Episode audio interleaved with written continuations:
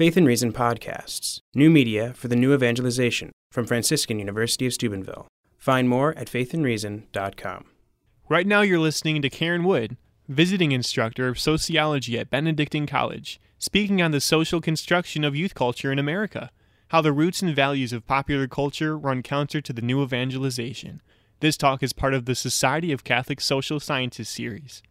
One of the fastest growing fields of research within the discipline of sociology is the study of popular culture. Pop- popular culture is defined in a number of ways, but it is fair to say that what distinguishes it from other similar forms of non traditional culture, such as folk culture and low culture, is its consistent association with youth culture and with mass media. Produced by marketers, packaged by Hollywood, and voraciously consumed by young people, popular culture poses a major threat to the Catholic Church's call for the new evangelization. It does so by promoting individualism, secularism, and materialism, the very values outlined by Pope Benedict XVI in a homily given to the U.S. bishops as the major challenges of our day. Using both structural and content analysis, this paper will explore aspects of individualism, secularism, and materialism as they are reflected in American popular culture, specifically in the social construction of American youth culture throughout the last century, as well as in their manifestations and implications for today's new evangelization. Individualism and secularism in the U.S. today could be seen as modern distortions of the American founding values of independence and freedom. For instance, independence, when left unbounded by solidarity, can morph into individualism, while similarly, freedom, if left untethered to truth, can morph into secularism. Such transmutations of values are not purely philosophical. A structural analysis of American society reveals the institutional context in which individualism, secularism, and their counterpart, materialism, have grown. That context, specifically, of the structural expansion of society, coincides directly with the development of American popular youth culture, such that its effects are more deeply experienced by young people. What's more, young Catholic Americans today seem particularly vulnerable to the influences of popular youth culture and its values because they lack the identity, catechesis, and Catholic culture that had been available to previous generations. This paper is an introduction to the structural changes that have led to the influence exerted by popular culture and, parenthetically, by the youth and media who drive it. From a structural functionalist point of view, popular American youth culture can be seen as the outcome of three movements in American society. First, the, the expansion of societal structures as they have adapted to the complexities of modern life, specifically in education, entertainment, and marketing. Second, the affluence that such expansion created that is, excess money and leisure. And third, the stretching of normative standards that inevitably follows such structural expansion. That is, the loosening of the moral fabric of society in the name of tolerance. Taken together, these three movements structural complexity, affluence, normative expansion have led to both the social construction of adolescence and the parallel construction of popular culture. The two developments have been so closely related, they can be considered a single phenomenon, namely popular youth culture. A cursory examination of American popular youth culture artifacts can easily reveal the American, quote, values of secular materialism and individualism. From over the top sexualized images of pop stars to Nike's famous Just Do It campaign, popular culture images are ripe with self indulgence and boundary pushers. But these images would hardly be considered popular if not for America's obsession with youth. Growing older in our culture is not an indication of wisdom, but of uselessness.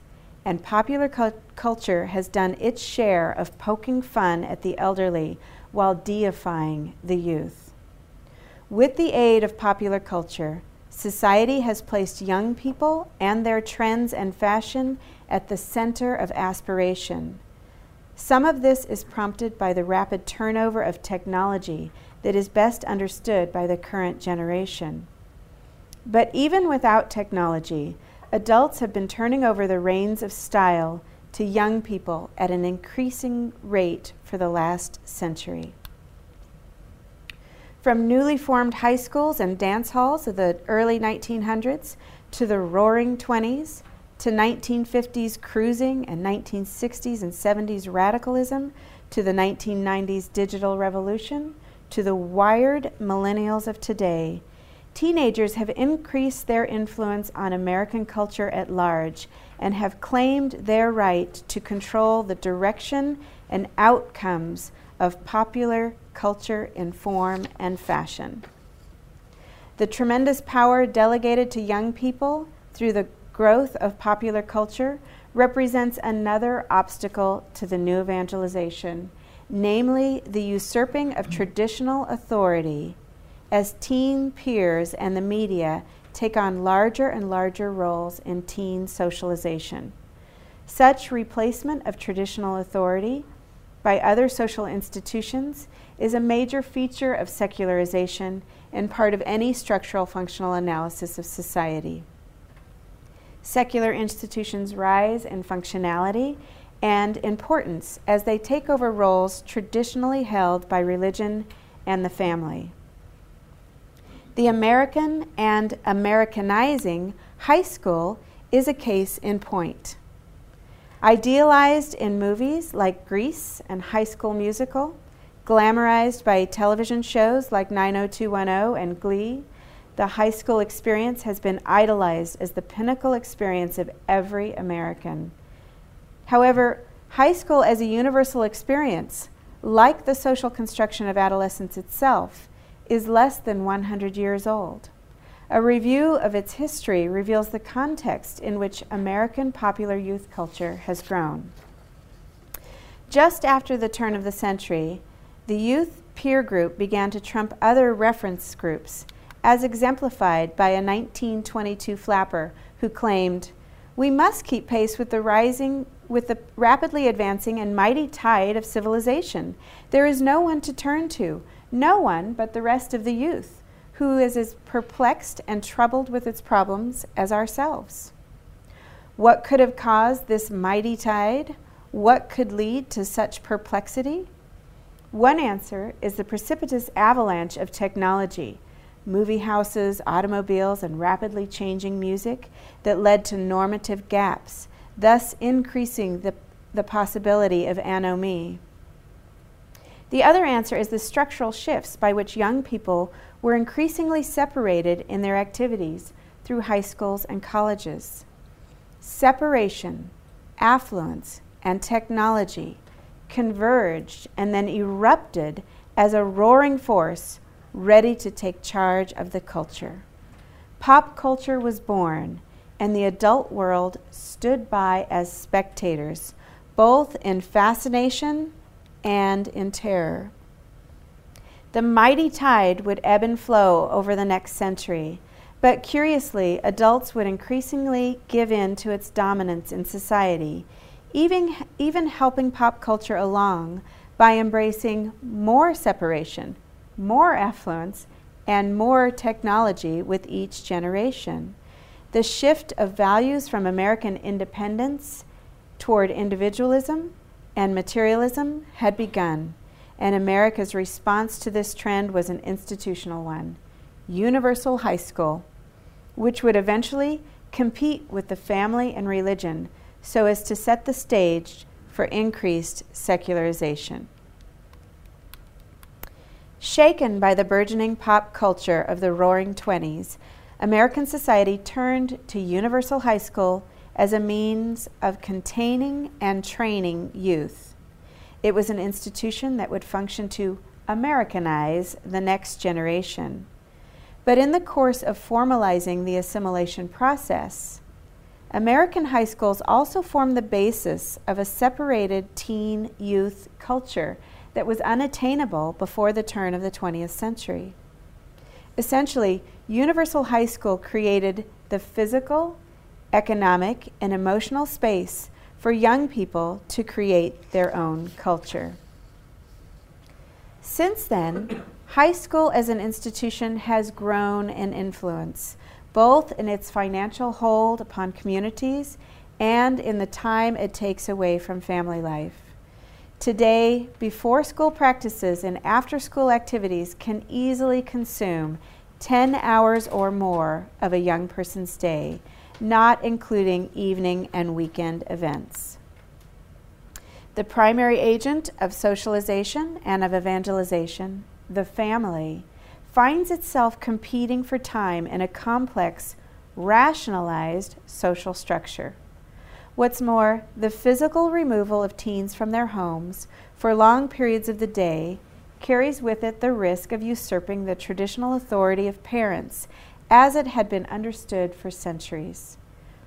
Whereas high schools began as supplemental agents of socialization, today it is often the parents who find themselves in a supplemental and often adversarial role even turning to surveillance and policing tactics to monitor the teens with whom they spend so little time. Indeed, just as Max Weber had theorized, one consequence of a rapidly expanding social structure is the increasing bureaucratization of the social institutions therein, even institutions that exist for the purpose of providing relationships. Lamenting the isolation and compartmentalization and rationalization um, imposed upon young people, one researcher laments Teenagers spend much of their lives dealing with people who do not know them as individuals. This is similar to what you've been talking about. And under the control of institutions that strive to deal with people uniformly. Once they leave the house, they are at the mercy of a battery of bureaucracies. Chief among these are public high schools, junior high schools, and middle schools, all of which have become increasingly large and impersonal. Moreover, issues such as insurance liability and fear of sexual harassment charges have weakened relationships between adults and students. The result is that young people are leading increasingly structured lives with fewer and fewer adult role models.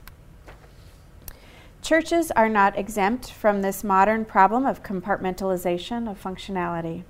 A recent comprehensive study of youth religiosity in the United States notes the structural disconnect from the adult world that many young people experience, saying that at the same time that many young people long for meaningful relationships with adults that could provide them with guidance, churches often respond not with relationships, but with programs. What's more, these researchers found that the Catholic teenagers they studied, as a whole, were far weaker than their peers in measures of belief, experience, and practice. Weaknesses which appear to be related to both weakened parental faith and weakened institutional structures such as CCD and Catholic schooling. In short, teenagers in the U.S. and Catholic teenagers in particular find themselves in a situation in which they must discover their own way. Structural isolation in an age of philosophical relativism easily gives way to therapeutic individualism, wherein, quote, the individual self becomes the source and standard of authentic moral knowledge and authority.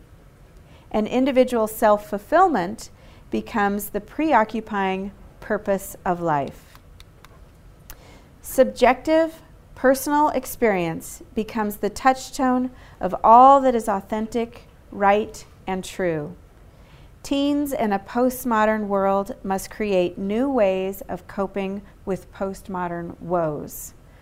Quote, therapeutic experts, such as social workers and school counselors, have filled in the gaps left by uninvolved parents and churches. And these experts have sometimes encouraged teens to, quote, look within themselves for answers. Such subjectivism promotes both individualism and secularism by denying higher truths and usurping traditional authority. However, even more troubling than the institutionalized therapeutic individualism is the usurping of even this u- therapeutic authority by the technological mediation and subtle bureaucratization of nearly all human interaction. The digital revolution has removed information filters and has compressed time and space so that young people are able to feel a simulated experience of, quote, the world at their fingertips. The result has been an explosion of popular culture, now divulging itself to young people at an unprecedented rate, and threatening to replace the authority of therapeutic experts, which themselves were replacements for traditional authority. The power of popular culture is not bounded by the office hours and financial investment that bind social workers and school counselors. Popular culture is pervasive and cheap. It has a leveling effect upon social class, regional nuances, and even racial divisions. It is available to all, and coupled with social media, is the driving force in determining what is good and right for American youth. Along this path, what is authentic, beautiful, and true no longer have any value. They are rendered obsolete, partly because of the American cult of self esteem, and partly because of the rapid fire pace with which popular culture produces its varied images. The feeding frenzy for what is novel is itself a product of structural expansion in American society. As societies become more complex, they inevitably need to become more tolerant. That tolerance translates into an ever expanding normative boundary. Art is one way for society's collective imagination to examine and even critique social boundaries. But in the case of popular culture, the focus is not an examination of boundaries, but often the annihilation of them to be popular, the artist and the consumer must find each other in a soundbite, not in a conversation. The, most out, the more outrageous the popular culture artifact, the more likely it is to get noticed in a sea of other artifacts. Trends move in and out with record speed so that marketers, entertainers, and gadgeteers alike all vie for the attention of young people with more intensity and greater shock than their predecessors. As a means of differentiating itself from the past, the youth of each generation embrace this shock as they long for the extreme in their entertainment and their music. The art itself becomes less important than the brand and the sensation that it stirs. Even Mick Jagger lamented the loss of his craft to the quote teenage lust for the outrageous. In an age of guitar smashing and animal torture as performance, Jagger mockingly asked his audience, If I could stick a knife in my heart, suicide right on the stage, would it be enough for your teenage lust? Would it help to ease the pain, ease your brain? I know it's only rock and roll, but I like it. Today's teens are much more sophisticated than the teens of Jagger's audience. Informed by animal rights advocates and environmentalism, today's youth would not indulge so readily in such shenanigans. Instead, many crave the extremes of extreme sports and extreme gaming, while also delighting in the immediacy of videos gone viral and their own participation in the virus. The internet and social media have blurred the lines between public and private, so that surfing the web privately can provide a simulated communal rock concert experience with a simple click. If Max Weber is to be believed, such rapid procurement of ever evolving, often empty information should lead to disenchantment and isolation. But the internet has an appeal that continues to enchant, and popular culture is feeding that appeal. Teenage lust has not been lost, only contained and able to be indulged in much more privately and with greater frequency. The medium, that is, technology of popular culture, has evolved. From Nickelodeon to vinyl to iPod and iPad, it has become more individualized. Where the subjectivism of therapeutic individualism left off, the internet has picked up. By providing the consumer of popular culture incredible control over when and how it is consumed. The choices are endless, and the technology so sophisticated and boundless in its reinvention. Individualism, secularism, and materialism continue to drive pop culture, both in content and in the venues that it uses to transform social life. With today's technology, this transformation takes place in three ways. First, individualism thrives when devices are plugged in and earbuds and headphones tune out the world around. Second, when the world is tuned out and conversations are missed, the secular attitudes of live and let live and private moralities are more easily adopted. Third and finally, popular culture's latest venues demand materialism by constantly producing better technology, thus outdating previous models. The consumerist model of constant turnover is a perfect metaphor for the usurping of authority that has been going on for the last century. As with Universal High School and the plethora of programs that followed society's expansion over the last century, adults have responded to the digital revolution in much the same way that adults have responded to youth culture since its inception. That is, an embrace of the technology and the separation and affluence that it requires. Separation of youth from the adult world, affluence, and technology have once again converged in popular culture, making manifest individualism, secularism, and materialism, the threefold threat to the new evangelization according to Pope Benedict XVI. What are the implications of all of this on the new evangelization? Some trends, like technology, are like the mighty tide of civilization that cannot be stopped. However, there are some ways to reduce the effects of individualism, secularism, and materialism in our time. Here are five suggestions.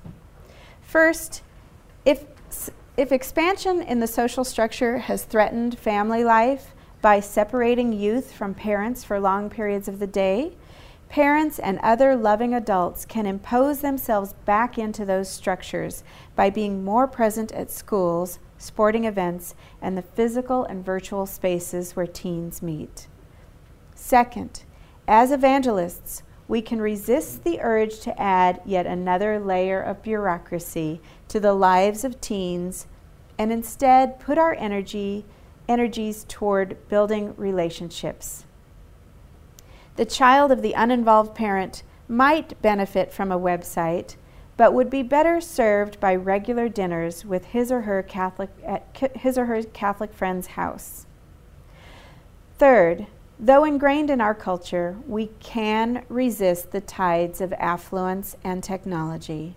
By cultivating grateful hearts and reaching out to others, we can loosen the hold that materialism has in our own lives and in the lives of our teenagers we can set boundaries on the technology in their lives and build relationships with the teens in our communities by asking questions and by taking an interest in their lives.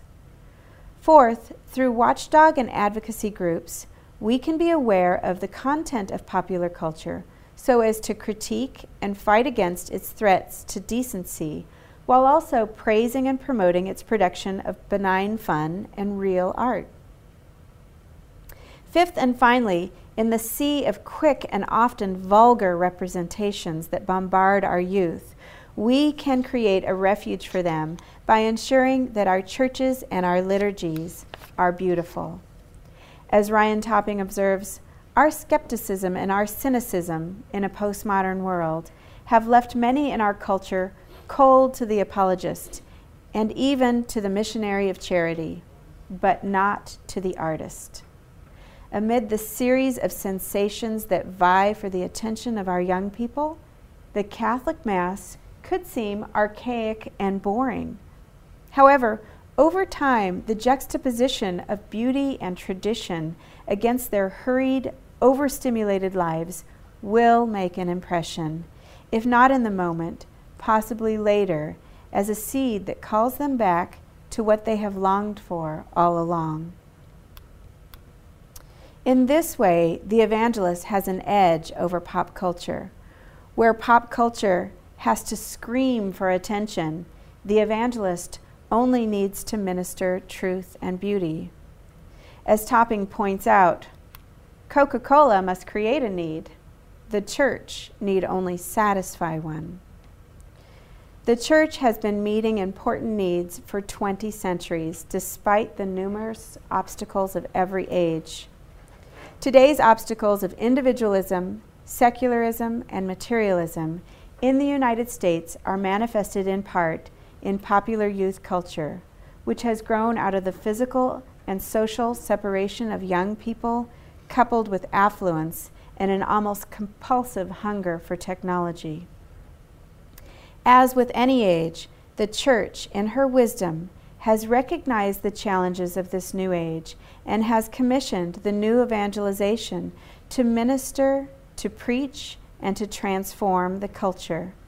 In essence, while the popular icon Coca Cola may claim to be, quote, the real thing, furnishing homes with love and singing a song of harmony in a postmodern, in postmodern relativism, it is really only the church and Christ whom she brings that can deliver on such a promise through her new evangelization.